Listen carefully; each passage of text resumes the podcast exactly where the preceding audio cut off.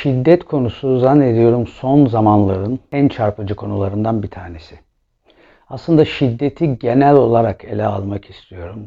Fakat bir şiddet şekli var ki diğerlerinden daha çarpıcı. O da kadına olan şiddet. Son günlerde, son zamanlarda haberleri çok fazla çoğaldı. Sadece ülkemizde değil, dünyada da var olan bir durum bu. Peki bu neden var? Biraz ele almak istiyorum sizlerle beraber. Ben kadına olan şiddeti aslında güçlünün zayıfa gösterdiği şiddet olarak değerlendiriyorum. Fakat lütfen yanlış anlaşılmasın. Bu olguyu küçümsemeye çalışmıyorum. Yani amacım kadına şiddeti basitleştirmek değil. Fakat yapmak istediğim şey, amacım bundan biraz daha farklı. Şöyle düşünün. Kadına şiddet uygulayan o insanı düşünün. Şayet karşısındaki kadın kendisinden güçlü olsa o şiddeti uygulayabilir mi? Kesinlikle uygulayamaz. Güçlünün mıntıkayı koruduğu bir dünyada yaşıyoruz. Bunu da neden söylediğimi daha iyi anlayacaksınız. Başka bir hayvanın mıntıkasına giren bir misafir hayvan aslında diğer hayvanın gücünü test eder. Birbirlerine ayak direrler ve kavgaya başlarlar. Bu bir güç denemesidir aslında. Misafir olan ev sahibini domine edeceğini anladığı sırada kavgaya devam eder. Kavgayı sürdürür. Ev sahibinin kaçmasıyla veya kavgayı kaybetmesiyle beraber artık misafir değildir. O mıntıkanın ev sahibi olmuştur. Diğer bir taraftan eğer misafir kavgayı kazanamayacağını anlarsa kavgayı terk eder, mıntıkayı da terk eder. Ev sahibi mıntıkanın ev sahipliğini yapmaya devam eder. Zira hayvanlar aleminde güç kavramı tamamen fiziksel güç olarak tanımlanır. Bunun karşısında insanlar aleminde insandan gelen zekadan dolayı güç kavramı biraz daha değişkendir, biraz daha kapsamlıdır. Hayvanlar aleminde güç kavramı fiziksel güçten ibaretken insanlar aleminde fiziksel güce değer verildiği kadar başka diğer güçlere de değer verilir. Mesela hitabet yeteneği. Hitabet yeteneği hangi alanlarda gereklidir? Politika. Bir güçtür. Mesela para. Şöyle örnek verelim. İş alanında fiziksel gücü kuvvetli olan değil, patron olanın sözü geçer. Başka güç olarak değerlendirebileceğimiz kavram bilgi olabilir mesela. Muhtemelen bilgili bir öğrenci sınıfında diğer öğrencilere nazaran daha üstün notlar alacaktır ve bir nevi o sınıfı domine edecektir. Aslında gördüğünüz gibi değer verdiğimiz bazı güç kavramları sistem tarafından kabul edilmiş güç kavramları. Bu örneklerden de anlayacağınız gibi hayvanlar aleminde güç kavramı tamamen fiziksel güç olarak tanımlanıyor ve buna karşılık insanlar aleminde bu kavram çok daha değişken. Bazı durumlarda bilgi, bazı durumlarda para, bazı durumlarda hitabet yeteneği ve bunlar sadece 3 tane örnek. Çok farklı durumlarda güç olarak kabul ettiğimiz ve değer verdiğimiz kavramlar vardır. Fakat değişmeyen bir şey var. Fark ettiyseniz hayvanlar aleminde de, insanlar aleminde de güçlü olanın zayıf olanı domine etme eğilimi. Hayvanlar aleminden zaten bir örnek vermiştik. Bir de insanlar aleminden verelim. Mesela hitabet yeteneği daha güçlü olan bir politikacı muhtemelen daha fazla takipçiye sahip olacaktır. Bir nevi o sektörü domine edecektir.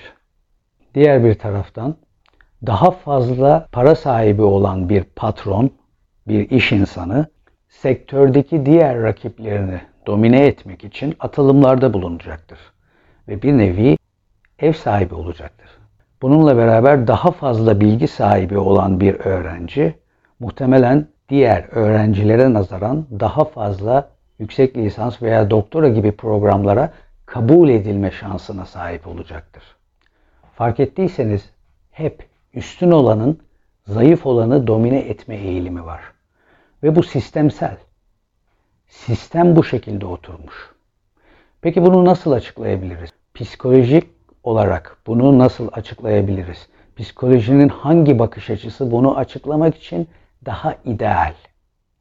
Evrimsel bakış açısıyla zannediyorum bunu açıklayabiliriz. Bugünkü davranış ve zihinsel süreçlerimizi evrimsel bakış açısıyla anlamak için yapmamız gereken şey, atalarımızın o zamanki şartlar doğrultusunda nasıl davrandıkları ve nelerle karşılaştıkları üzerine spekülasyonlar yapmaktan geçer. Şöyle ki, biz bugün bazı davranışlar yapıyoruz. Bununla beraber bazı zihinsel süreçlerde de bulunuyoruz. Peki acaba atalarımız binlerce yıl önce, yani bu ilk çağlardan bahsediyorum, ilk insanlardan bahsediyorum. Bu atalarımız nelerle karşılaştılar da bu davranışlar bize kalıtsal olarak geçti? Evrim deyince akla gelen ilk terimlerden biri nedir? Survivor mekanizmalarımız, yani hayatta kalma mekanizmalarımız. Bunu anlamak çok önemli çünkü ilerleyen dakikalarda tekrar karşımıza çıkacak. Yapılan arkeolojik ve biyolojik çalışmaların sonuçlarına göre biz milattan önce 300 binli yıllarda hayattaydık. Peki, dilerseniz binlerce yıl önceki hayatla ilgili bir spekülasyon yapalım. Nasıl bir zamandı? Muhtemelen kuralların, kanunların ve etiğin çok muğlak olduğu bir zamandı. Aynı zamanda şunu da düşünebilirsiniz. Kurallar, kanunlar, etik. O zamanlarda bu kavramlar var mıydı veya bu kavramlara değer veriliyor muydu? Muhtemelen suçluların tutuklanıp hapise gönderilmediği bir zamandı. Onu düşünürken bir de şunu düşünün. Suç nedir? Suç diye bir kavram var mıydı? Veya suç olarak değerlendirdikleri davranışlar var mıydı? Varsa bile ceza veriliyor muydu? Veya bunu takip eden birileri var mıydı? Muhtemelen bunların hiçbiri yoktu. Biz bugün bu dünyada suç kavramının ne olduğunu biliyoruz. Çünkü zaten suç kavramının halihazırda tanımlandığı bir dünyanın içine doğduk biz. Ama o dönemde ilk başta söylediğim gibi kuralların çok muğlak olduğu bir dönem.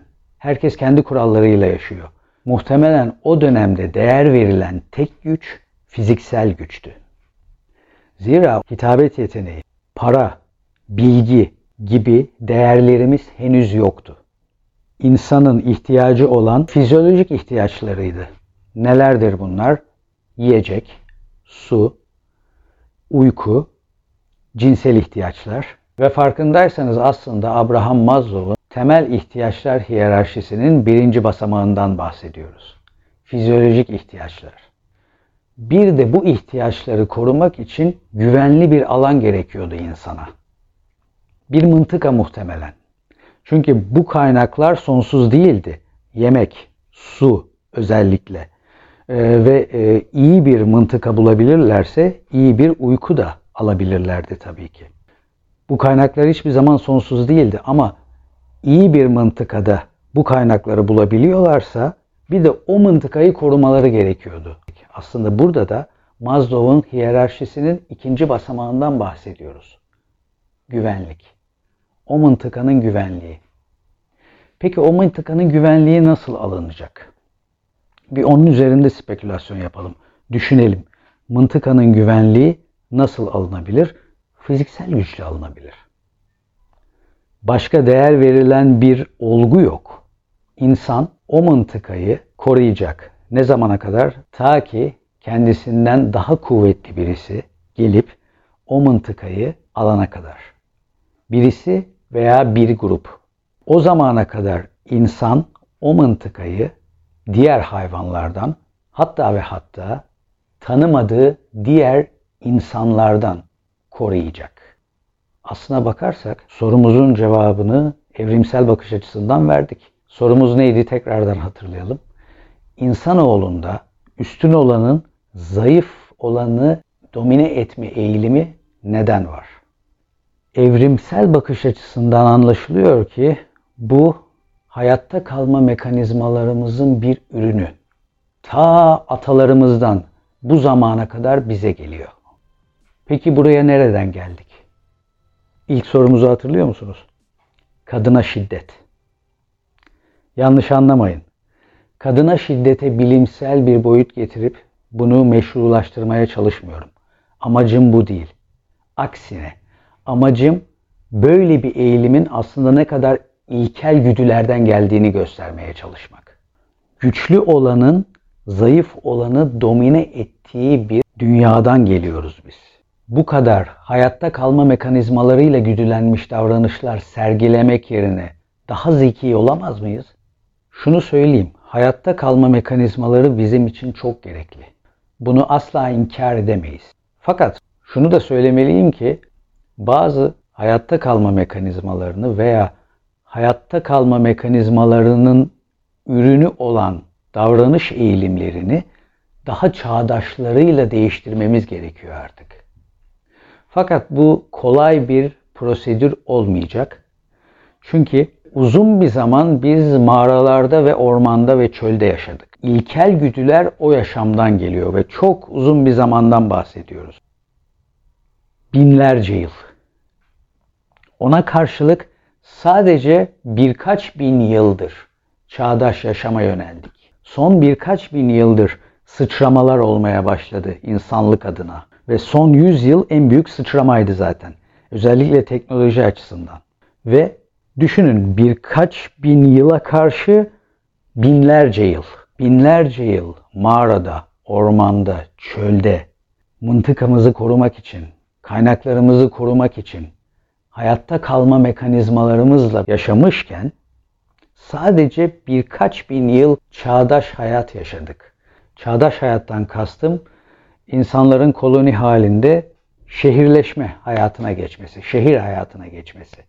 Yani kısaca söylemek istediğim şu. İnsanoğlunun fiziksel güce değer vererek yaşadığı zaman dilimi para, hitabet yeteneği, bilgi gibi diğer güçlere değer vererek yaşadığı zaman diliminden çok daha fazla. Binlerce yıla karşı birkaç bin yıl. Buna karşılık şehir hayatına geçmemizle beraber ve paranın icat edilmesiyle beraber diğer güçlere de değer vermeye başladık. Fakat bu çok küçük bir zaman. Dolayısıyla o binlerce yıllık hayatta kalma mekanizmaları hala bizi güdülüyor. Ve bu güdüleri daha çağdaşlarıyla değiştirebilmek için daha çok yolumuz var. Bu prosedürü kısaltamaz mıyız? Sonuçta biz zeki varlıklarız ve bununla beraber davranışlarını kontrol edebilen varlıklarız. Bu prosedür bir şekilde hızlanamaz mı? Bence bu prosedür insan zekası sayesinde hızlandırılabilir. Ve özellikle psikoloji bilimini kullanarak bu prosedürü hızlandırabiliriz. Bir psikoterapi şekli buna yardımcı olabilir. Şu an ne olduğunu bilmiyorum. Fakat kesinlikle bütüncül bir psikoterapi şekli olması gerekiyor. Ve bununla beraber şunu da söylemeliyim. Psikoterapi sadece psikolojik bozukluğu olan insanlar için değildir. Psikoterapi herkes içindir. Özellikle kendisini anlamaya çalışan ve içgörü kazanmaya çalışan herkes psikoterapiye gidebilir. Burada bahsettiğim şey aslında çok büyük bir proje. Bütün insanlık için bir proje. Çünkü buradaki amacımız insandaki üstün olanın zayıf olanı, güçlü olanın zayıf olanı, büyük olanın zayıf olanı alt etme eğilimini daha çağdaşıyla, daha çağdaşlarıyla değiştirmek.